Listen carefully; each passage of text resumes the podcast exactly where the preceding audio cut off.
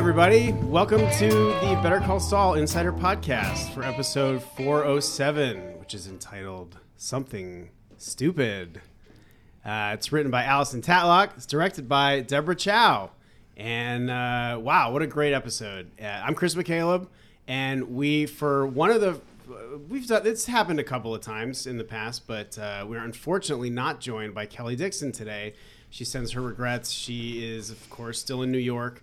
We're doing a, a rare weekday daytime podcast recording, so we. We, she's she's busy. She's working with a director. She's working on a movie. Kelly's a busy person, and uh, so I'm here. I'm, I'm alone to captain this ship adrift in the You're, ocean. you're busy, Chris. that that is true. You've been very busy. we have been very busy. We just, as we're recording, this show just premiered two, three days ago, uh, and we, all, on that same day, uh, finished our cut of the finale of this season four, uh, episode four ten, which, uh, when, as you're listening to this, you'll be able to see in just a couple weeks. So we hope you like it. And uh, yes, so let's get to talking about who's here. Uh, you already heard me mention them, but and they're both here. Uh, the writer of this episode, Allison Tatlock, Hello. and Excited dir- to be here. Oh yes, we're excited to have you. And uh, and the director of this episode, Deborah Chow, Nice to be here as well. and uh, um, we have another very special guest. We have executive producer Melissa Bernstein. Also nice to be here.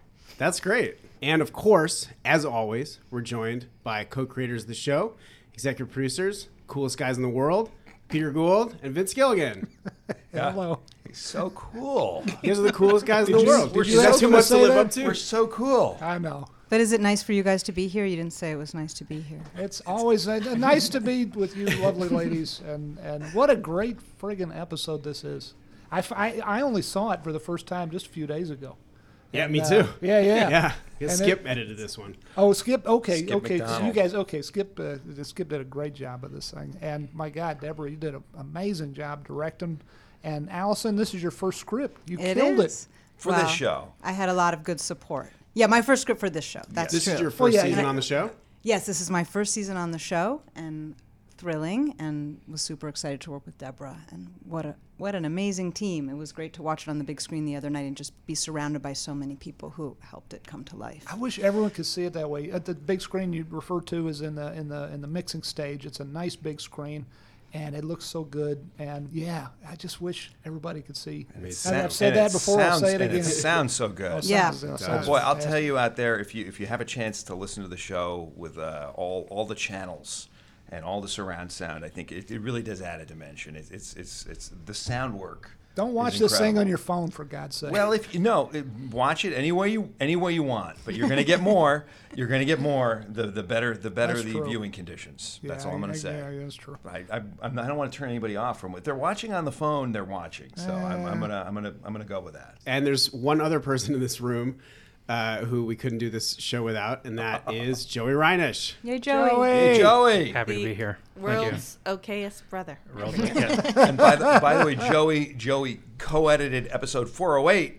which is You'll coming up week. very soon. That's it's a, right. it's a s- very wow. That is a hell of an episode. Next week. And Joey did Joey really did a wonderful job. Thank you. I can't wait to be on uh, the 408 episode of the podcast. You're not going to be on. No, that. So unfortunately, I'm so sorry. Oh, we there's were, too many we're, too uh, many people. We don't have We're enough going to be talking about the 407 montage. That's right. So, what were you on before, Allison? Before you came to us? Immediately before this, I was working with the amazing Melissa Bernstein on *Halt and Catch Fire*. Yay. Yay. also an Great AMC show. joint. Great show. Great Fantastic people. show. And right Which before one was Halt and which one was Catch Fire? such a good question. We did debate that sometimes. Yeah. We had a little bit of a wrestling match about who got to be Halt and who got to be Fire. I feel I was Fire, but then sometimes I was Halt. Like Turner and Hooch. Halt and Catch Fire. when it got too fiery, I would switch over to Halt. That's know? smart. It's a good cop, bad cop. Yeah, thing. exactly. Yeah, There's you need that. maternal instincts too. Like this is just getting too hot in here. You got Mm-hmm. to halt. Yeah. Smart.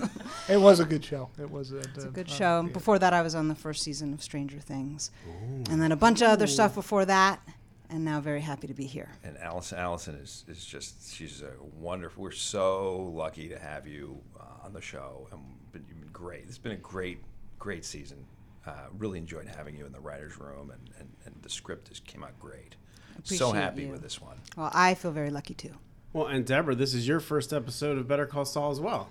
It is, yeah. That's awesome. How how is it? Uh, had you worked in Albuquerque before? Uh, no, it was the first time, so uh, it was kind of first across the board. I'd worked with uh, Melissa on Shut Eye before, uh, and I'd worked with Marshall, the DP, and uh, Matt, the camera operator. Uh, but pretty much everybody else was new. It was actually really cool that Deborah had worked with Marshall. Oh, and Judy. I'd worked on Judy uh, with on Jessica Jones. Oh, okay. really? Yeah. Oh, great. Judy Rhee, Judy. Our, our production designer. Yeah. Yeah, she's wonderful. So, what? awesome. Tell us about yourself. Uh, but, but you you have you've had a wonderful career. Tell us about what the movies and, and, and shows and stuff you've directed. Uh, I've been doing uh, kind of a lot of sort of TV shows that I did Lost in Space, uh, Man in the High Castle, Jessica Jones. So I was doing sort of, ac- actually, I've been doing quite a bit of genre stuff, um, which has been fun. So this was really nice for me, actually, to kind of step aside and not have to worry about zombies and, and robots. um, but what's kind of amazing is you, you know, you do these big shows like Lost in Space where you've got robots and everything. Um, but at the end of the day, it kind of is just the story and the performance, and it do, you don't have to spend that much money to have kind of a better, you know, a better episode sometimes.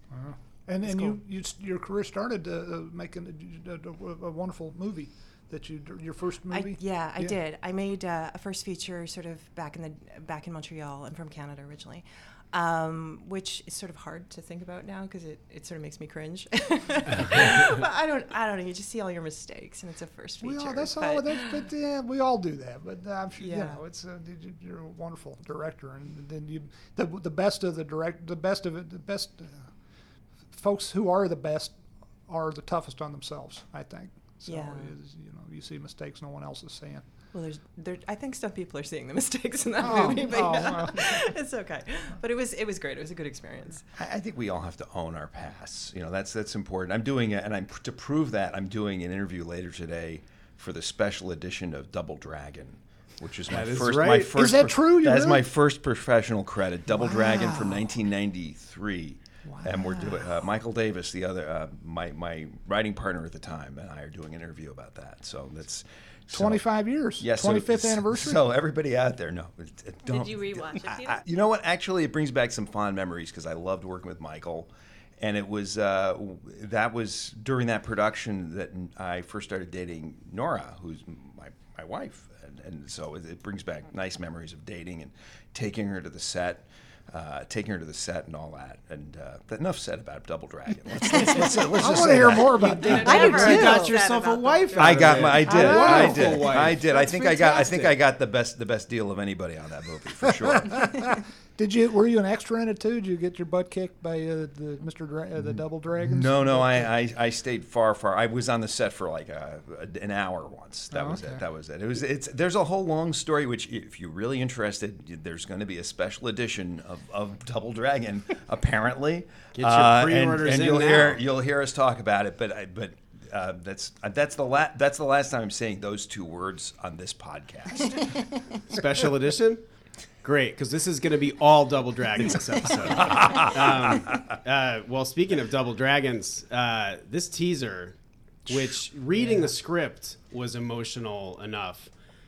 Seeing, I'm, I'm, I'm, I'm tearing up thinking about when I watched it the first time. Skip showed me a version of it, and I just sat there on his couch. Crying, I'm, I'm just wanna say, legitimately tearing up. Chris actually It's is tearing emotion- up. Yeah, no, it's it's um, it's really emotional, and it it really it it it it it so perfectly encapsulates that. I I mean, if anybody's been through this, when if you're in a relationship that where two people are moving in different directions and time is passing and you're watching two people um, kind of grow apart, and I don't know, it was Jesus. I am so moved by I, your I'm, response. I'm, I'm moved by it. it. It's really beautiful, and the the music that plays against it. Well, for I mean, there's there's a lot to talk. About. We could spend the whole episode talking about this teaser, uh, from the, the the nature of writing a split screen, you know, where that idea came from, and also the music is just it's ju- the whole thing is just so elegant and beautiful, and I really love it. Where, where did the split screen? When did that? When did that happen in the writers' room? That is a good about? question. My- I feel that we were talking about how to move through time and how to track what had been going on with our two uh, two of our lead characters we love so much, and the best way to to kind of tell that story and somehow in the way that writers rooms work uh, the the hive came up with this idea maybe it was probably you peter you must have said split screen i'm sure you did I, I don't know. I don't know who said it. I think we, we. The thing that I love about this is every time we think we've run out of ideas for doing a, a montage scene, there's one more. One more comes up. But the nice thing about this one in particular, I think, is that um, the idea didn't come out of okay, let's do a technical trick. It came out how do we sh- how do we explore uh, the the change in a relationship over time uh, and using using and you trying to use cinema to do that. And uh, for me, anyway, when we're talking about these montages, the big question is how does it start? How do you how does it start? How do you set up the rules of the montage, and how does it how does it end? And I just love, boy, I love the way uh, Allison wrote. This is a very tricky. They don't teach you when you go into the um, the book on, on screenplay format. They don't tell you how to how to write this. It's it's something that's very hard to put into words, actually. Uh, and and you did such an elegant job of of giving specifics, but also keeping it uh, emotional. And then Deborah translated that into, and we I've seen this thing. I've seen this montage probably, well, probably a hundred times at this point, roughly. And in the mix, we I couldn't resist because the music. This Lola Marsh, by the way, did the uh, did the rendition of uh, something stupid in the sound mix. I kind of cheated and said, "Let's watch it again and see if there's anything else to say," because I wanted to watch it one more time on the big screen with, with all with all the sound, even though we were paying you know nine trillion dollars per minute in the sound studio. Uh, so that was the probably bad producing, but it, it's I think like um, like Chris, I just love the scene sequence so much. Uh, and there's and you know there's it's it's uh, you may think when you watch it if you're a film student oh well this you know Deborah went out and shot a bunch of stuff and then it was put together this is so pre-visualized you don't get these results and uh, now one of the things I noticed in the in the in the in the cut is that you would line things up horizontally like the the mirrors in the bathroom were lined up across the split screen how did you Yeah, do how'd that you do that? Yeah. Um, that was a lot of help from uh, the camera operators and Marshall. But it, as it sort of went on, once we started, because we didn't shoot it all in one day, it was shot as we were shooting other scenes. So we'd pick up a piece of it in the morning or the afternoon. So, so it's trying to sort of keep our heads together because we would do one half of the screen and then have to come back three days later and do the other half. Um, at, at a certain point, as we started getting really down sort of the OCD rabbit hole of it, um, there were a lot of tape measures. there were a lot. There was, and we were we were actually taking the still from the other one and literally m- matching it to the other one. The camera department, like the operators, were walking back to the previous set to look at the tape marks to exactly the focal length and, and whatnot. So it got very precise near. But you didn't have on. like a video switcher where you could We toggle didn't. on the on your director's No. monitor. You're you're having to use a tape measure and stuff like that. Wow. Yeah, in retrospect, we, we probably should have. um, I don't think like we we kind of started like, and I knew it was you know it was going to be fairly precise to, to do, um, but as we went on, but it it still sort of worked out. But I, I guess because everybody was so sort of dialed into what we were doing that, you know, you had the same operator doing it two days later, uh, so he you know he knew when he shot the first one. And our but- operators are excellent. They're amazing. They're, um, uh, Paul and Matt are Paul just and Matt, Both of and- them. and- Excellent. and, Yeah, you know, I, even even later, I, I came. I was I wasn't on set for this one, but a couple episodes later, I was back on set, and uh, Paul, in particular, who is uh, an Englishman who is, you know, he's he's a little bit his dryly witty, very very very intelligent. He was still so excited about this sequence, and I think this is one of the things. I- I feel like this, this one of the things I love about this podcast is that we can talk about this. Uh, that you know, you folks tend to think that there are creative people and not creative people on the set, and that there's so there are jobs that are technical. It's just not true. There's No. nothing that's technical. These these folks, especially Paul and Matt, are, are so.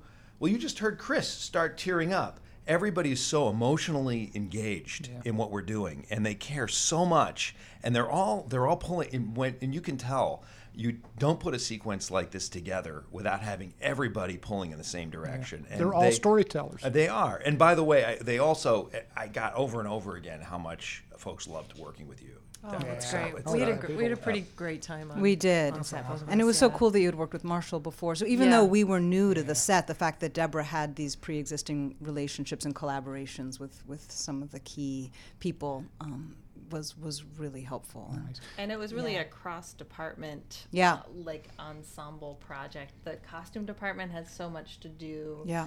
Uh, We were trying to, it was 10 months of time, right? That passed. Yes. Which is a huge time jump for this show, even for, actually, really for both shows, because we're like in hyper real time uh, as on these shows typically. So um, we don't, and we don't tend to play up seasons. We don't play, you know, we don't have the Christmas episode or the Thanksgiving episode. So this was a funny episode because we're like, okay, in set deck, can we have a poster about a fun run for, you know, a turkey trot? Like, can we put these like subtle time markers there? Like, can people wear a coat? Can Huell wear shorts? Uh, and all of that um, had a, a great deal of scrutiny. And Deborah put together a costume document like one I've never seen. How do you describe that? What she I accomplished? seriously think, like I won mind? this entire Yeah. it was. It was like a wall of madness in the form of a PDF, and without it, I don't know what would have happened. it's we we were getting like normally when you're doing a- approvals on costumes, you don't get that many in an episode, and this one was coming back. There's you know multiple characters, and sometimes they're doing three changes in one strip in one eighth of a page. Um, so it was just getting so much t- to try to keep control of it. Um, and I was hoping to sort of do sort of a visual, see, see, see sort of a subtle sort of visual movement over the whole course of the montage with the costumes and the color. So I had to end up, the only way I could have it make sense was I had to put everything in the split screen with the costumes. Um, but when I did that, I felt like the response was like, "Oh my god!" like, like literally, I think I won Nina Nina's heart. Yeah. from then on. Yeah, there's yeah, very few people are like even approach Nina Jack, my producing colleague, in terms of like detail oriented set decisions. Well, and you. like she was, Yeah. I, she The was, two of you, she yeah. was. We were both wildly impressed and grateful, and realized we truly had found the perfect director Yeah. for this particular episode. Because everybody comes with different strengths, and you would have, I have no doubt thrived with another one, but this one benefited so much from your uh, helming it. It was. It was like an initiation into a very high-powered club of of extremely accomplished women. Like I saw those emails flying in the middle of the night, uh, back and forth, and Nina was saying, "Deborah, you're one of us. You're one of us." One of us. One of us. So so wait a minute. So back up. So so when you said, so I didn't completely. I'm not completely picturing it. So you you had the, meaning you beforehand you had the costumes, photos of them arrayed against one another. uh, Yeah. In a in a split in a split screen, that- like a and then in order. So you're seeing the evolution, but you're also seeing how they oppose one another. And then also Rhea Seehorn, to her great credit, is like this woman doesn't have a thousand new costumes either. Like she's a real working woman Yeah, who does yeah. not have time to shop. Yeah. So we have to see some repeats, and we have to see some things that you know she's worn in other episodes. Yeah. So you know, not losing sight of that either. Yeah. Uh, uh, talk about the framing, because you're not framing for 16 by 9. When you're framing half a screen, you're framing 8 by 9. So how did you how did you work that out? How does that how does that work? Um, it was totally different, and it was you know it's a it was a challenge uh, to start thinking you know and I, I Marshall was really generous with his time and we met on a Saturday and had lunch together and kind of went over it, um, and I you have to start thinking about blocking differently Yeah. because you've only got half a screen and the other thing is. Um, it's it's also trying to balance that if one side has got a ton of activity, you want to slow down the other side because your eye can't. Ye- You have to look between the two sides all the time. Smart. Um, so it was trying to like uh, sort of balance those two things. Uh, it got tricky. Like say the, ta- the there's a piece where they're at a board table and then it looks down and Rhea's got this uh, exercise ball that Yeah. she's clutching. That had four people in it, and that was a bit of like became a bit of a family portrait to try to get everybody on half Sure, the screen. sure. But it was it was definitely a challenge. But that's what made it interesting. And That's when- another great moment Yeah. too, because Yeah. that, that exercise ball is green, and Yeah. across the screen on the other side, there's Jimmy in a green tracksuit. Yeah. it's just it's beautiful. Yeah, that's why color with the costumes it becomes so significant Yeah, because you know you're really looking at the two for a correlation. And there was a shift, a costume palette shift, I think, throughout that you had planned also. I, I need to watch this. I've seen it now four or five times. I need to see it many, many more. I think that the folks listening to this will, will agree with this. This is this is one definitely for the DVR where you watch it over and over again because there's so much to see, so much to register and look at. So so like uh, on the monitor, you tape off the sides and then you're just uh, and you're just looking at the. You put pieces of paper on each side, so you're only looking at the center. Or is that how you frame for that? Um, or not the center? yeah. You're you're framing. I guess you're framing left and right. Right. We actually, the, these guys actually came up, uh, editorial, and Peter came up with a great idea for us, which was frame it in the center. Oh, okay. So then if Then you, you wanted to, anywhere. you could Yeah. move it. Because if we Yeah. frame for just one on one side, then we're really locked then you're in, stuck on pixel by right. pixel. Yeah. Exactly. One That of the great perfect sense. joys of the whole process for me was watching the montage with Peter for the first time because we had worked so hard. It was so challenging to articulate it and a little intimidating for me as my very first run at the show of trying to articulate the various, not just the montage itself, what was ha- we on the left, on the right, but also that we cross the line sometimes. So trying to articulate that, that people move into the different panel. So worked so hard on that, and then watching it come to life on set and feeling so grateful for Deborah and Marshall and Nina and everybody, Melissa, who made it happen, and then coming back here and thinking, oh God, I hope it flies, I hope it plays, and sitting down to watch it, and Peter was shouting. Oh with- yeah, with Well, joy. Well, I'm. I, That's fine. yeah, I have to. You have to enjoy. You have to get it. enjoy it when something works. Yes. Uh, Because God knows it doesn't happen every day. Right. And and this was, uh, you know, it was a gamble. Uh, I think for all of us, uh, just creatively, because it's, it's there's no. It's not like this is this isn't like out of the television playbook. You do one of these. It's something we had that we figured out. This is the way to tell the story, and then we don't know for sure it's going to work. We just don't, and and, and uh, that's that I, that, that happens all the time during the season. I, and I guess maybe if there's a difference for me personally, it's that as we've gone on on Breaking Bad and on this show, I felt bolder about just swinging for the fences sometimes because the people we're working. The, the team is so great. And also i think it energizes everybody to try to do something different and to try to, to this actually is one of the reasons it's it's interesting because i was very interested when i started out in in uh, genre. I'm still interested in genre things um, things where you're creating a whole new world but the problem with that is if you're using all your cinematic energy on creating your world, on creating uh, your world of dragons or your world of you know whatever whatever fictional world you're creating, you can't really use. It's weird. You don't get to use your cinematic energy on how the story's told. It's like you you know you have to you know you couldn't this this kind of sequence. I've never. Maybe it will be. Maybe they will do a sequence like this someday in a Game of Thrones. But usually, it's that you use your cinematic energy creating the world of castles or, or the world the world of robots or whatever, and you don't get a chance to use. What I find so exciting about what we can do is we can use our cinematic mojo to tell a story that's very grounded and that's very much about the way we live. Uh, and so that's that's it's it's just a different it's just a it's, it's a different emphasis, but it's it's um, I, I find it I find it real exciting. That makes Well, I'd say you even started doing that in the first season of this show with uh, Oh, the finale with that that is it Vorkapich? Vorkapich? Vorka, but there was that, but then there was also That's uh, a crazy stylistic there's also- cinematic choice. There was that, and there was the breadsticks, the breadsticks, and I mean, yeah, I Oh, mean, yeah. we're we're we're uh, we, we've been, we've had a, we, we I get to have gotta movie t- fun. I got to tell you though, uh, I've you know reading all those, being a part of those, m- more of an active part of those earlier episodes. This one, when I read this teaser, I thought. I mean, it's very well written. Obviously, the whole script is very well written, and the teaser is very well written. But it's it's it's as you said. Do you put it on pay on the paper? I remember thinking, "Oh my God, I am so glad I don't have to direct this thing." this is just like I. This is just like, oh my God.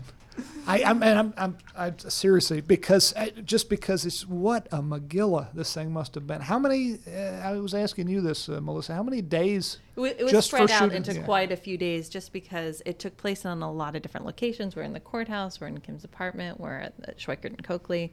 So uh, we don't have the time on a episodic schedule yeah. to just, you know, do this like in order. We have to take our opportunities when we're in those locations to get these So this pieces. is a triumph of scheduling too. Um, which, by the way, just to mention Doug Carter, who's our AD on Yes. this, this was his second episode of the show. He was also on *Halt and Catch Fire* with Allison and I, and he he was he his first episode was five. He was still directing. He was still ADing that with um, Michael Morris, and then we had to hand him this script while he's still working and say.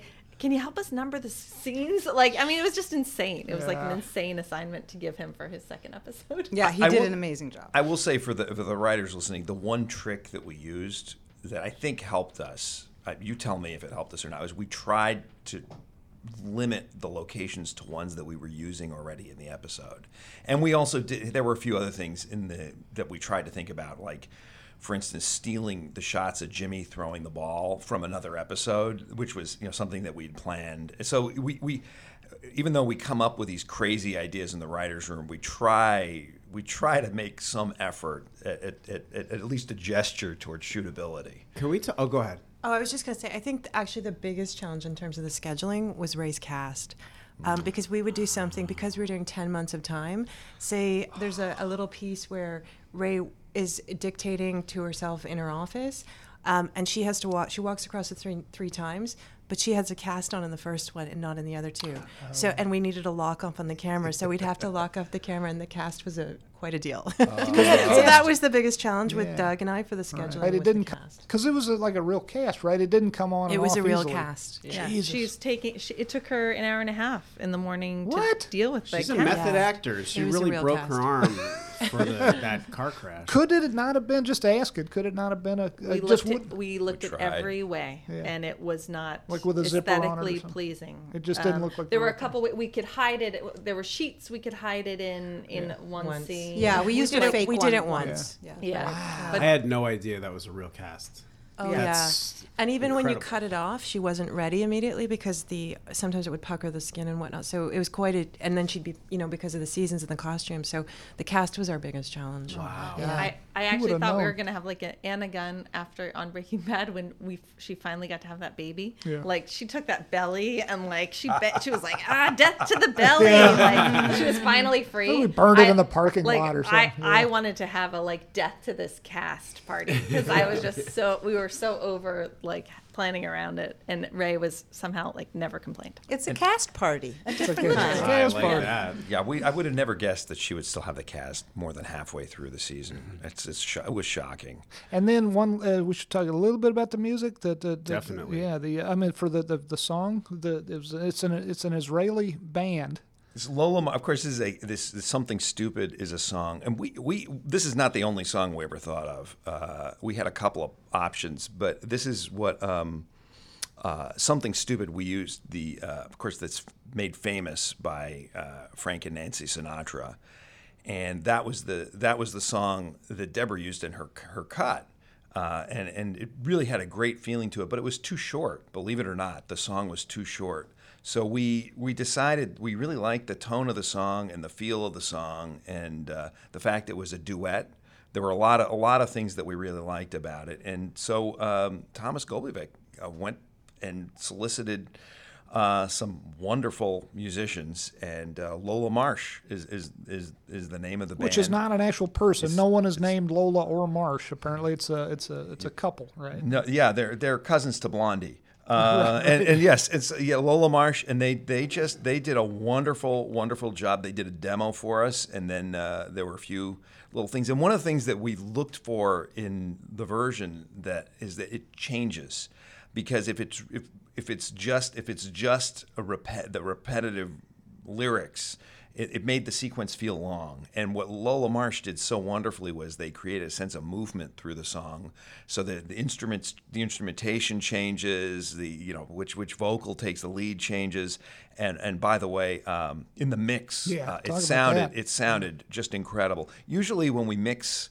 uh, music, we put it mostly through the center speakers because uh, it, it it it seems to interfere with the sound effects if you put it in the surrounds a lot. So it mostly goes in the center. But because the music was taking the lead here, it spread throughout the theater, and it just it sounded amazing. It And really the male wish I could've singers off there. to the to the right and Yes. the female singers off to the left That's because you right. got two different uh, halves of the screen. That's right. It's a, this is this sequence is made for stereo. Yeah. You know, but I do feel like Chris. I'm not. I'm not telling you your job, but I feel like we should talk about something other than the first five minutes of the show. Yeah, I agree. Also, I'm, I'm hoping we wanted to get Thomas Golubic here. We couldn't today, but I, if if you're hearing me say this right now, hopefully I'm able to like drop in a little something from Thomas about how that song came together.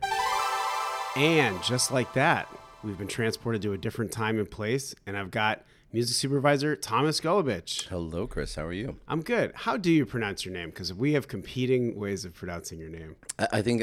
How do you pronounce I think members of my family have competing ways of pronouncing it. Um, That's that's good to hear. Then my my dad uh, had gone by Golubik simply because when he came to the United States from former Yugoslavia, he no one could pronounce Golubic, and the letter has a little accent on it, so he just became Professor Golubic. okay. which I never loved and always felt weird with.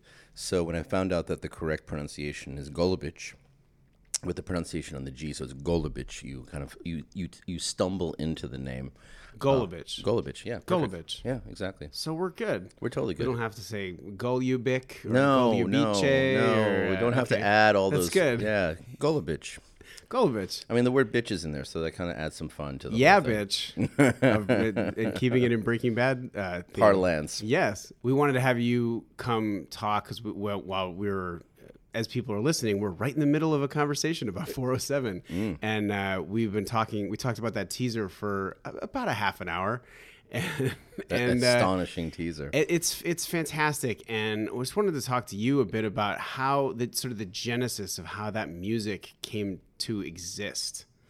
Well, it, it, it certainly went through a number of uh, of changes and shifts. Um, one of the, the best things about our show is is how collaborative it is and how everybody kind of works together to get to the right answer. And we tried several different avenues um, in editorial. So when we started seeing the cut, there were already ideas that had been fleshed out. You know, one of them was uh, Lou Reed and the song "Perfect Day." Which is a beautiful, beautiful song, but it was used in Trainspotting, and I always have this It was also used in uh, Fear the Walking Dead Yeah. in an episode Oh, that I it cut. really? Oh dear God! Hence the reason that it made it in there. Ah, the picture gets bigger now. I, I'll tell you, I wish I could take credit for that. Phil McLaughlin, who was my assistant at the time and is now an editor, uh, that was his suggestion, and I loved it. And the showrunner's like, Lou Reed's my favorite, so it's perfect. It's look, it's an incredible song, But it's and been used a lot. it's been used a lot, and and not to say that it, it shouldn't be used again. And this is always that difficulty. It's like you know, for every great use of a song, do we now retire that song and it cannot have it? And Right. there's another sequence this season which has a song that was used prominently elsewhere, and it was so hard because and I don't want- I don't, I don't know I'm sure where we are in the line of things, but I, I won't mention the song seven. yet. Okay, so I'll I'll leave the song itself out, but there's a, a montage that has a song that was used prominently in another in, in a film, and I pitched it really uncomfortably. Like I really didn't want to include it. Um, and it was one of those things where it just works so well that it was kind of like, okay, do we let the music be a beautiful moment, or do we are we cerebral about it and say we're not going to use the song because somebody out there will notice it was used elsewhere, and we may look like we're somehow stealing someone else's idea. The idea came completely naturally. I just landed on it, and it was only when it was like I was informed that it was like used in another film. I was like, oh my god. And then I looked at the sequence. I thought, oh god, it's a really big use too, and I completely had forgotten about it. But that happens. So sometimes you just land on an idea, and we ended up sticking with it. With this one, I think that we had two competing ideas that were in the, the finale. It was sort of the Lou Reed Perfect Day, and it was Something Stupid by Frank Sinatra and Nancy Sinatra. Right. And that song is in and of itself incredibly creepy because it's a love song sung, a romantic love song sung between a father and daughter, which somehow seemed like a good idea back then. Um, It was a different time. different time exactly. But anyway it, it's it's one of those things that the song has a, a real magic to it. I mean it has a, an energy and a swing and it's uh, and you know and frank's voice is one of the most charismatic voices of the 20th century. So it is really hard to find a way to replicate it. So when we were trying different ideas out, we had thrown a lot of different ideas at it, and, and Peter had responded to some more than others, but he kept coming back to something stupid, this this mm-hmm. incredible song. And we realized that we had a lot of problems on our hands. Number one, the song is only two minutes and something, and the montage is, of course, much longer. Right. And the song is uh, incredibly expensive. So when we got the quote, it was just astronomical. And Right. we were already in budget problems this season. So it was like, oh, God, we're not going to add this to it. Well, because as a music supervisor, in addition to the job of of creatively suggesting and finding you know perfect matches for these scenes, you're also charged with keeping on budget and Constantly. making these deals with the labels and the artists and There's so many factors to it, and Right. and and you know we have this interesting situation. We have to figure out how we can do this, and then to add more complexity to the situation, that was done with a, a, an orchestra, uh, an orchestra that was a union orchestra. Ah. That meant that there are union reuse fees, which can be astronomical. because everybody has to, all the uh, the everybody gets musicians, paid, and if you have which a is big great group, which the is musicians, great for musicians, but very difficult on a budget. Totally. So you can't go in and say, "Oh, we'll we'll clear this song for this amount of money," and not know that you're going to have maybe that number and double showing up later on when you get those fees back. Okay. So you're perpetually in this really awkward spot as a music supervisor, trying to figure out how can I have an idea that really works well? How can I think through all the potential economic ramifications of it? Where does it fit into the fabric of the show? How does it kind of move our story forward? So we ended up with the conclusion of we should build something from scratch. And that's what we did. And how did you do that? How did you find Lola Marsh? How did that? I mean, I, you know, you're. I, I've said this to you many times that you're, you're the breadth and depth of knowledge that you have of music, uh, combined with just exceptional taste. I don't, I I don't understand how you know all of these things that are going on in every different genre. But so, how do you come to Lola Marsh, or how do they come to you? Sometimes they come to you, which Mm-hmm. is exactly right. I, I think in this situation, we had a few challenges. One of them is we had time. We had only, I think, two weeks before we knew that we were going to be locking picture, which meant that we had to have a song that we knew was going to be adjusted to picture, and it had to happen in two weeks. So, and also we had a problem in that um, the rules that Sony has for ownership means that they have to own the song in the end, which means that it's a work for hire. So any artist who's on there needs to know that we're going to pay them a fee, but they will not own the song. Right. And that song can then be sold to another catalog sometime down the road. They don't have any control over it anymore. That means almost every major label, any major publisher will say, absolutely not, you're not allowed to do that. So we ended up really having limited options as far as where we could go. We decided to go broad and just see what came back to us. So we reached out to a number of colleagues and gave them a very detailed brief um, gave them as much information as we could about the you know the context of it, and had people come back. We gave them a BPM because we knew roughly what the tempo of the original was. We knew that we wanted to have a duet, and we knew that we wanted to have that song covered, and we knew that we were going to go from two and a half minutes to about five minutes. So the trick was saying, okay, here is your here's your here's your instruction. Come back with a demo. Your mission, should you choose to accept it. Exactly. And we got a lot back. And I would say there were a few that were really fantastic, and then there were a few that were really special. And we had 14 that we felt were special in different ways. Holy shit. So we narrowed down those 14, and then we presented that. And production, uh, you know, to their credit, and you were part of this, um, it was a very uh, it, it was a very interesting process of going through it, and there was so much time that went into listening and the care with the consideration of what we liked and didn't like about it. I kept copious notes throughout because I knew that if there was comments brought up, like "Oh, I wish they hadn't used the xylophone," I would mark that and go back to that artist if we gave them the green light. So the trick of it was getting very detailed notes, and we narrowed it down to two. And those two artists were essentially both given the green light to continue and finish it up with about a week and a half time period and they and I I did I did very long Skype sessions with both of them. The Lola Marsh Skype session, which went on for uh, several hours, Whoa. and they were they had just finished up a show in Israel. They're from Israel. Okay. They had just finished a show in Tel Aviv. They had come back to their apartment and they did this Skype session, which they think they thought would be like five minutes or so. And to their great credit, we went through every bar of that song and what we liked and what we thought was working and what we could do to, to punch it up and add other elements and how the vocals were working and And then we kind of went through the technical aspects of making sure that we had splits on every single instrument, so we had options on the stage. There were so many details to it, and they were so enjoyable. I mean, for people who had literally performed, and it was four in the morning their time, they were wonderful. And we had such a great collaboration on that. And then when we got the piece back, it really had reflected everything we talked about. Like they clearly took very clear notes, and it was a really successful mission. And that is the one that we ended up with. And it, it, it's a it's beautiful, and I, I can't possibly imagine a different piece of music there, or even a different version. It, it's it's just so it's just so perfect. What an insane journey! When you watch it, you just it all just feels like that's how it was supposed to be, and oh, they found this song, but it, that's well, that's an incredible amount of work that that you and everybody put into that, and uh, it definitely pays off. Well, I think the, the wonderful thing about our show, and I think about any type of art, is that it is an enormous amount of effort to make it look easy. Yeah. And when it looks easy, it feels wonderful. And when it looks hard, like there were too many competing ideas to try to make something work, it loses some of the luster and some of the magic. And what's so nice about the way that song fits, and I remember sitting on the stage and we were playing it back. It's just so beautiful, and it, and it's just the, the the charm of each of their voices, the the surges of enthusiasm in the instrumentation, the hand quality of just the way the instruments are played. It's really special and it's really unique, and I have to give them such huge respect and huge respect for the other band who I don't want to mention right now, but who were also in the running and did a very different interpretation that was really beautiful. And we, it was very hard to make that decision, and I think the in the end result, the the Lola Marsh one was the one that we went forward with. But that other one is beautiful, and hopefully someday we'll find a home for that too.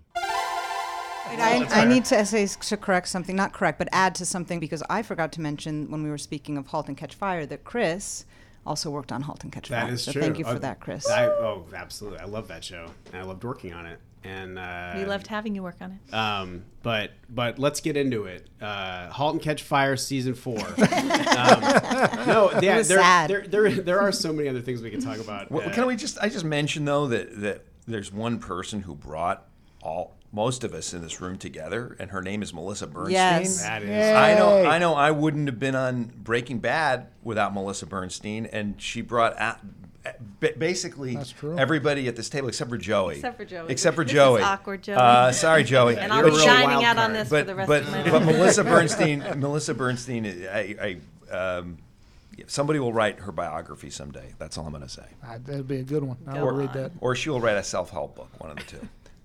She's going to be running Hollywood any minute now. thank you, That's what I Melissa. Uh, Better Call So- Saul's more challenging. So I like that. So uh, we talk so much about this teaser because it deserves it. As a segue, I would say the other thing when I read this script, I thought to make this teaser work as well as it needs to work, they're going to have to put all their energy into the teaser, and there's going to be nothing left over for the rest of the episode. The rest of the, I, I, this is I, I'm just saying this now because it so did not happen. Uh, it just, the rest of this episode is just killer. Oh I yeah. mean, this is like such a every moment of this. I want to. What I want to. What that? There's that great cut you have, the Magic Man cut. Talk about that when he's Oh, he's talking to yeah. Huell. Where's uh, Jimmy's talking to Huell on the bench? This is a Deborah Chow special. Yeah, I Uh, love this actually cut. scripted this It, way. it wasn't scripted this way, but actually, what happened is we were the scene with Huell and Jimmy was scripted to be outside, and we were supposed to go outside. We tried to go outside, but it was so windy and there were threats of lightning um, that we had no choice but to bring it inside. So we ended up in a hallway. Um, so it was kind of just one of those serendipitous things, and then. Um, we were, you know, we they, we had them on the bench, and we sort of framed up this frontal shot, and there was just something about that shot, and Allison felt it too. She came over to tell me as well. It it was amazing. Like I don't know what it was. It was that weird combination of humor, and the two of them. Huell was amazing, and, and both of them. Um, and so we had shot that first. So then when we came to the next one, I was like, because we needed the the uh, Schweikart and Co- Cokely logo, it made sense to kind of do it. So I was like, oh, let's just match it. Um, and I wasn't sure actually would end up in the cut because it wasn't really exactly as scripted. Um, but it was just such a funny cut that I just we just did it. How again was it with the I tape measure and whatnot? Yeah, how did you didn't- match it so yeah, perfectly? no, it matched was so good. the reason it was again. It was uh, you know, it was Matt. It was the camera operator Okay. because he he lined up the first one for me, and we had this whole discussion about. I mean, this is where you get into the OCD stuff again. But with the two of them, there was this little white sort of box on the wall, and we kept going. Should we frame it in? Should we frame it out? And it was like literally this big.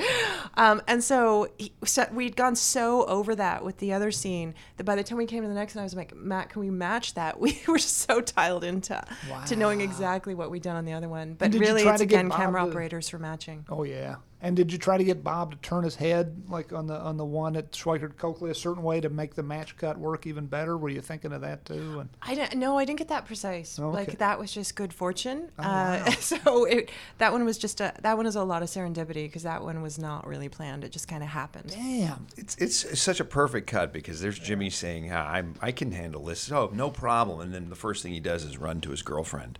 Um, and it's, it's just it's just wonderful. And he looks, Yeah. he's, uh, and, and Bob, by the way, is great in this episode. Of course, he's and he has he has some really interesting challenges, like the direct address to the camera, which I think I think was uh, I, th- I think that that was that was it's, it's it's such a different way of acting that I think it took him back. Well, I talked to him about it later, and I think it took him back. He was he was concerned that it was going to take him back to a Mr. Show sketch where he'd be direct addressing, but he does not. He is he's. I, you guys worked it out, and he is he is great. And it's So vulnerable. It's, he's so vulnerable. He's so nervous about Kim potentially liking this office and this this, this him in his office. My God. And Lavell couldn't be a better counterpoint to that. That's, Yeah. He is so great in this episode. Yeah. And this is the most up to this point that we've seen from Huell, right? This is the most time we've Mm. really spent with Huell. More Lavell Crawford. That's all I can Yeah. say. Yeah. is that a oneer? That whole thing's a oneer, right? It was it was a oneer, yeah, and it was scripted as a oneer, Yeah. so it very much came directly from Allison and Peter.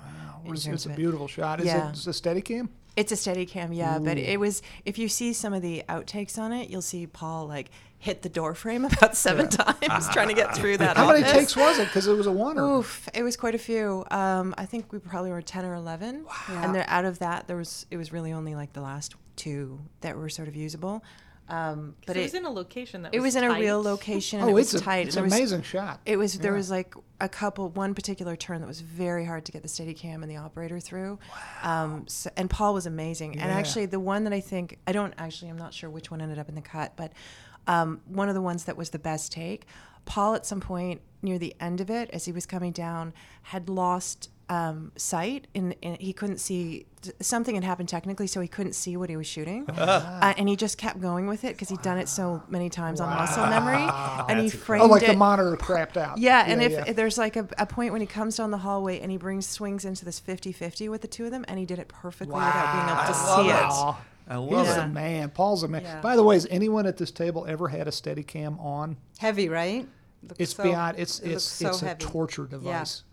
I, I had one on for ten minutes one time in between setups. And it was a, one of the Breaking Bad episodes I was directing, and they said, "Hey, you want to try this on?" The the vest they had didn't fit me. It was too tight. That I, imagine the vest could be more comfortable. But you put that thing on, and suddenly you were constantly falling forward, and your back, you just feel it in your lower back. And I don't have a very strong back to begin with, but you just it, it's like a torture device. Yeah.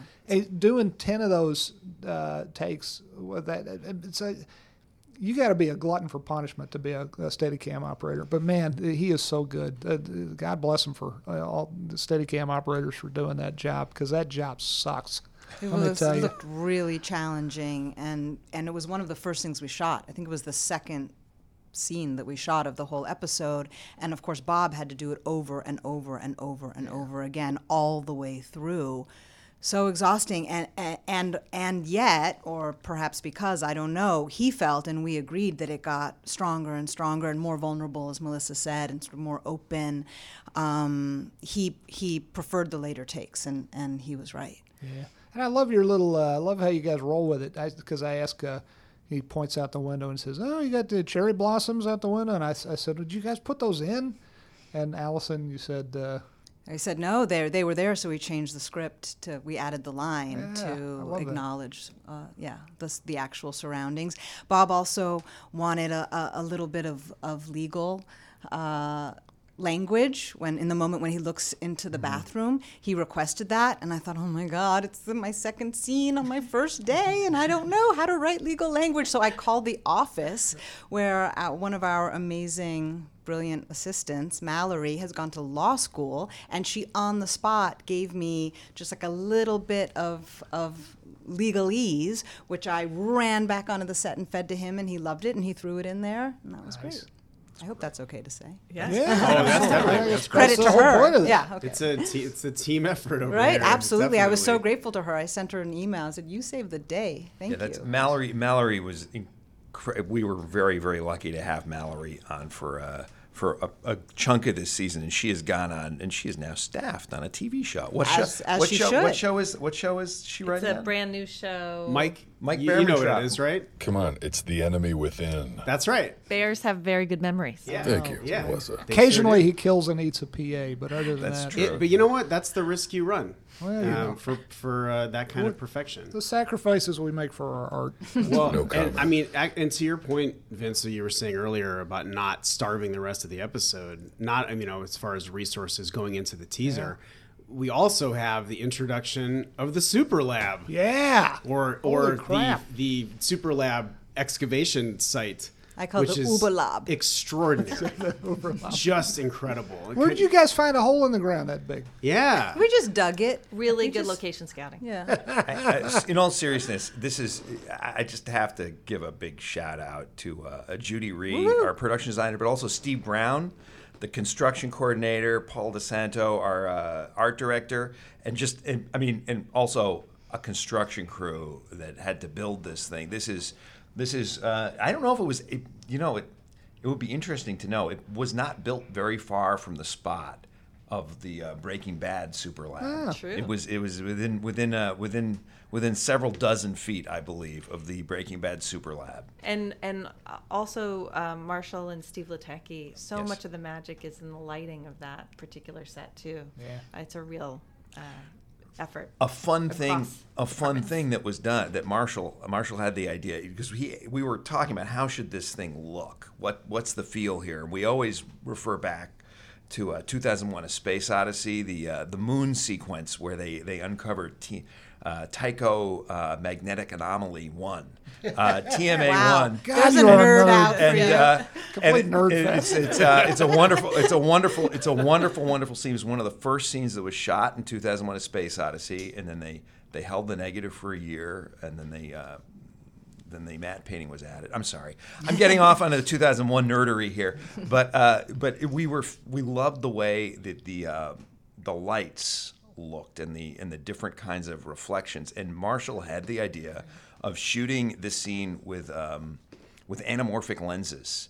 Uh, an anamorphic, you know what? You should just wiki Wikipedia what, I did. what an anamorphic lens is. It's it enables you to take a uh, make a, a have a wide screen image uh, on a square piece of uh, from a more or less square piece of film. And uh, it's uh, it, it, it's it's optically these lenses are very complicated and they have very they have wonderful uh, flares that come out of the inside. Uh, very organic, interesting looking flares. Uh, the, the, other, the other movie I always think of with this is uh, Close Encounters.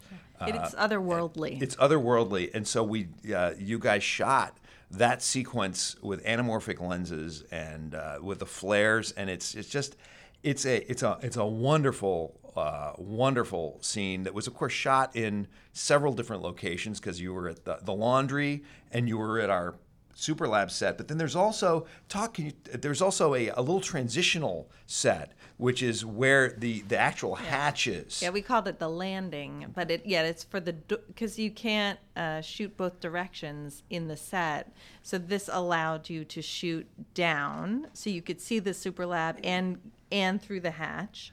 Uh, Deborah though the and then there's the layer surrounding the hatch, which was like another Deborah Chow special. Like I, I think that was even surprised. That's The the, Vis plas- That's the Visqueen, Yeah. The plastic. Yeah. and it looks amazing. yeah, it was it was a pretty a little bit of a elaborate process to get them down, but once they got down, it looked It- pretty amazing. It's wonderful. Yeah. It looks awesome. It's it's Because there's layer after layer of Visqueen kind of creating this channel and this Yeah. and with the, and the, the, the little lights on there, the lights, The lights on were- the uh, yeah. on the helmets. It's just it's I I'm I'm uh, I just love this sequence. It really looks otherworldly. I love this sequence, and uh, and then of course you had pretty soon after, just because we hadn't given enough to you, you also had an accident that had to happen. Oh uh, yeah. with that with that with that front loader, uh, that little right, front loader right. backing into the the pillar. I, I, I don't know. I can't I- even. I this- I, can't even conceive how much stuff is in this episode. yeah, and reading that in the script too, I was like, "How are they going to do that? I was they- scared too. How did you do that? Well, go ahead. looks we, when we had to do a test and we had a camera on the beam, right? You Uh, say. We did. It actually went really smoothly, which is def- definitely a testament to special effects and all the departments that put it together. Um, but it is, you know, you're seeing it. It's like a giant beam that crashed down and smashed a bunch of stuff. Wow. Um, but we did um, because we knew, you know, limit. You know, we were going to be limited in how many times we could do that in time. Um, when we did the test, actually, we put a camera on the beam, which is what you're you're seeing. You know, when it's it's going down with it, um, and then the rest of it, it was just sort of cameras on the day. But the first take kind of did it for us, um, which was good because we didn't have a ton of time. We were running out of time We that really night. running out of Were there all Deborah. stuntmen standing around, or were they the actors? uh, no, it was There was it- one stunt guy driving the, the was- little tractor. Yeah, one stunt guy was uh, driving, but everybody else was the real actors, um, and they were very game. Actually, it was it was hard for us to keep them away from it, so we kept going. You know, not don't keep stop running in, stop They're trying to good get close boys. to like it. kids, good yeah. boys. They're Uh, good but they were really into it. Berger The whole- said. all the Germans were definitely very into it. So. How long is was a it? Wonderful ensemble of guys. Yeah. that Yeah. Bunch of and- And, you know, uh, I, I'm not to single any of them out right now, but we'll we'll talk some more about them in another episode. You I'm think sure. we might see them in another episode? Well, we've seen them. with- This is not their first episode, of course. That's right. Uh, Yeah. We're, we're I, I'm disclosing a terrible secret, which is that we're uh, we're recording these out of order. So there you go. Oh, I think I think everyone figured. you know, that we'll out. just skip, maybe we'll skip, maybe this part will just be a, will just be a big omit. What do you say, Joey? Did, no, Joey's this, This is when we should say it. everything inappropriate. Right no, I think it's good to let folks know that. Well, whatever. Hey, so did uh, uh, uh, Deborah and Allison? Did you ever get to drive the Bobcat yourself? No, they wouldn't even They let the wouldn't let actor us. drive the Wow. Bobcat. Seriously? Yeah. I would have said I want to ride that thing to work. We had to do a cowboy switcheroo. We did do it. We did a Oh, cowboy. Yeah, in the middle. Really, of right in the middle of the Yeah. take, one guy gets out and the Yeah. other guy. Yeah, Gets so we had the stunt guy. He start, sort of started it. He drove over, did up till there, and then we switched. Uh, everybody froze, and we ran the the real actor. Oh, and that's switched them cool. out. Yeah. So this was the last thing that we shot. And we wrapped at three o'clock in the morning, and it was a it was an unbelievable feat by Deborah. I remember afterwards, I said to Deborah, "You're a magician. I, know. don't know how you did that." Um, and also, and then she gave credit rightfully to, to Marshall and to Paul and to Matt also, who was who captured a lot. Yeah, because we had spent so much time trying to get the wides and and getting into it, and we had started. It was right at the very end for us of our day, and we'd already done, I think, one very big scene and something else. So we were already starting running late coming into it. Um, but by the end, basically, we had like 15 minutes left, and the, the we had gotten all sort of the big stuff, but we hadn't gotten the coverage. And the two operators, Paul and Matt, just put the camera on the shoulder, went handheld. Yeah. No rehearsal, no focus marks, just did it, and we were done in 15 minutes. That's amazing. It was amazing. Wow. amazing. I was just sitting there- completely intuitive of like knowing who to get, who to follow. It they, they saved that day. Yeah, they did. I thought, well, we're not going to get it. And I don't know what that means. I don't know what's going to happen to any Yeah. of us. And just standing at the monitors thinking like, okay, I don't see how God, it's if I had a dollar physically for every possible. time I felt that Yeah, on a set, Jesus. It's quite a want- feeling. As This a was- director, how do you approach that when when you're on? Because in TV, we talk about it on the podcast all the time. There's never enough time to mm-hmm. do to, to get what needs to get done. How do you deal with that as a as a as a filmmaker when you realize, uh oh, uh, we've got this amount of time, we're an hour behind. How do you approach that? Do you have a like a tactical approach as far as like, you know, analyzing a list or, or of shots, or how do you approach that when that comes up, which I'm sure it inevitably does? Um, basically, you just I think you start to prioritize, and so you combine as much coverage or shots as you can. So you try to simplify it. And for me, it's like you just go for the stuff that's really important. You know, like I mean, clearly, sort of the introduction of that space, because you know, worst comes to worst. if you leave a piece of coverage that shoots into a wall, that can probably get picked up if really need be. But you can't get six guys in an explode, a crash, and, Right. and all that thing. It's a humongous thing to re- redo. Um, so you start just sort of prioritizing what are the most important things to to get out, you know, get out of the scene with. Yeah. That's good advice. Do you, do you do you what do you do as a director? Do you shot list or do you draw storyboards or how do you how do you what is your preparation? Uh, Um, it depends. For the the montage, it was completely storyboarded. Gotcha. Uh, you know what I mean? And and it got refined. Like I had actually, I had the good fortune actually to get the script a few days before I even came in for prep. So I had actually storyboarded that sequence because in some ways this was two episodes for me. It was the montage and then the rest. yeah, yeah, yeah, Um, yeah. Really so I kind of had I kind of divided it like it was two episodes. Yeah. Um, so I I had really dialed in sort of the storyboarding on that. Um, but for the when it's not something so precise or it's not VFX heavy or it's not action, then I'll just usually I'll just sort of shot list That's and what I do and too. know sort of you know th- I know I'm getting this you know here's the angles here's on the overall map. Do you storyboard it yourself or do you draw it yourself? I do with little stick figures. Nice, good job. um, one Good of the things with TV is sometimes it's just so you know. Sometimes I'll on other shows I'll have time to get it done, but sometimes it's so quick. And this um, and one of the biggest challenges I usually face is that the script is always changing. So this was extremely lovely to not have a script that kept changing because I think the first script I got was very close to the last script, um, which almost never happens for me. Good. We That's try to do that work ahead of time, thanks to you guys. Well, that's just it, it, thanks to Sony and AMC for giving us enough lead time, right? You know, And, I, I I think this is an example of why you know this the extra time we have for writing actually pays off in production because we're not we're not switching things up uh, for production, and so I, I'd advocate it for every show. Get it, get them, get them written, and make, be happy with your scripts, and then you'll be happier. You, I mean, it saves. I don't know. As a director, it saves days of, and then also, I, I don't know. Well, you you're a real director, so you can know how to think on your feet. I, I'm a sometime director, and my I, the thing that I find most disturbing is when I have to totally change my ideas because of some new new element, and I, I can't imagine having the script shift. Uh, so anyway, that's another that's another story that we'll talk we'll talk about some other time. having, I- having cut three episodes that you directed, Peter, I just want to tell the listeners that Peter's being very modest. Peter's an excellent director, and he thinks on his feet very well. Well, I just want to put my two cents. I'm also there. I'm also neurotic, which may you know anyway that's whatever. No, I I think was, it's an I was going to say earlier, I has beautiful agree. hair. Well, one of he That's has true. beautiful hair. It's the hair. The hair. The hair gets me gets me a lot. I'm a little jealous. Mm, you know, I get attention for my hair, but this hair, his Peter's no, hair you is have really- excellent.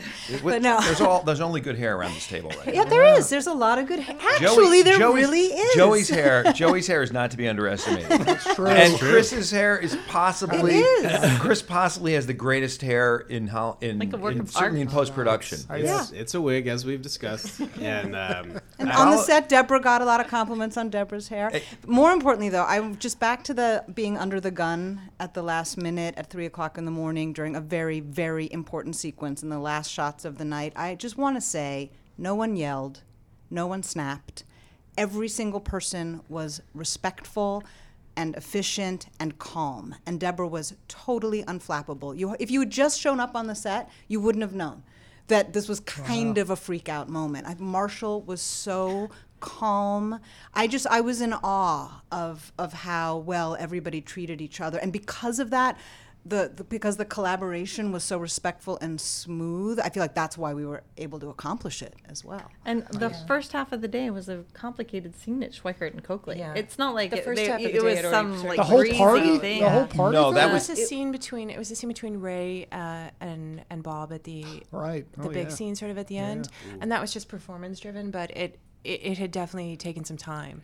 So we were kind of running into And the you know other that one. that scene has Um, one of my favorite moments in the episode because we talk we're talking a lot about technical things in this this uh, episode of the podcast, but there is this moment that you and Rhea and Bob and all of you guys created together when uh, Jimmy pitches this scheme about uh, about getting a cop Oh, I love this moment. And then Kim considers she goes she leans back on the couch and she takes she, She's taking it all she's in. taking it all in she's thinking and you take just the right am- she takes exactly the right amount and you're leaning forward to try what is her response going to be and and you just you follow her you follow her process every beat of it It's so beautifully In a done. oneer, yeah. It's so beautifully done, uh, and it, and it, that that to me, you know, we talk a lot about anamorphic lenses and things like that, and I, I have a love of all, all the all the every aspect of filmmaking, but that to me is movie true movie magic because you're you're with the character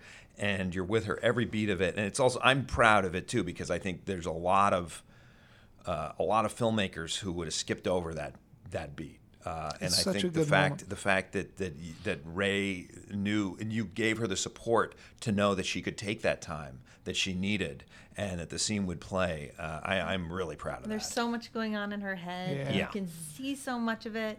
And I think you would assume that character, hearing all the stuff Jimmy's been up to that he hasn't shared Oh with her, that her head would just fly off and she would just be furious Yeah. and be castigating him. And instead, she's so solutions oriented that you can tell she's still upset and and really disappointed. Justifiably so. Oh, Very yeah. justifiably Oh, yeah, so. But yeah. still, she's like, what's next? And- you know, how do I get yeah. through this? And Yeah, you know what? I, I don't want to pull the curtain back over something I shouldn't, but I also say that we we omitted a lot of dialogue in that scene. That uh, great dialogue that Allison wrote and that the actors performed really well. That we just found wasn't necessary because the these performances are so strong uh, that we, there was a certain amount.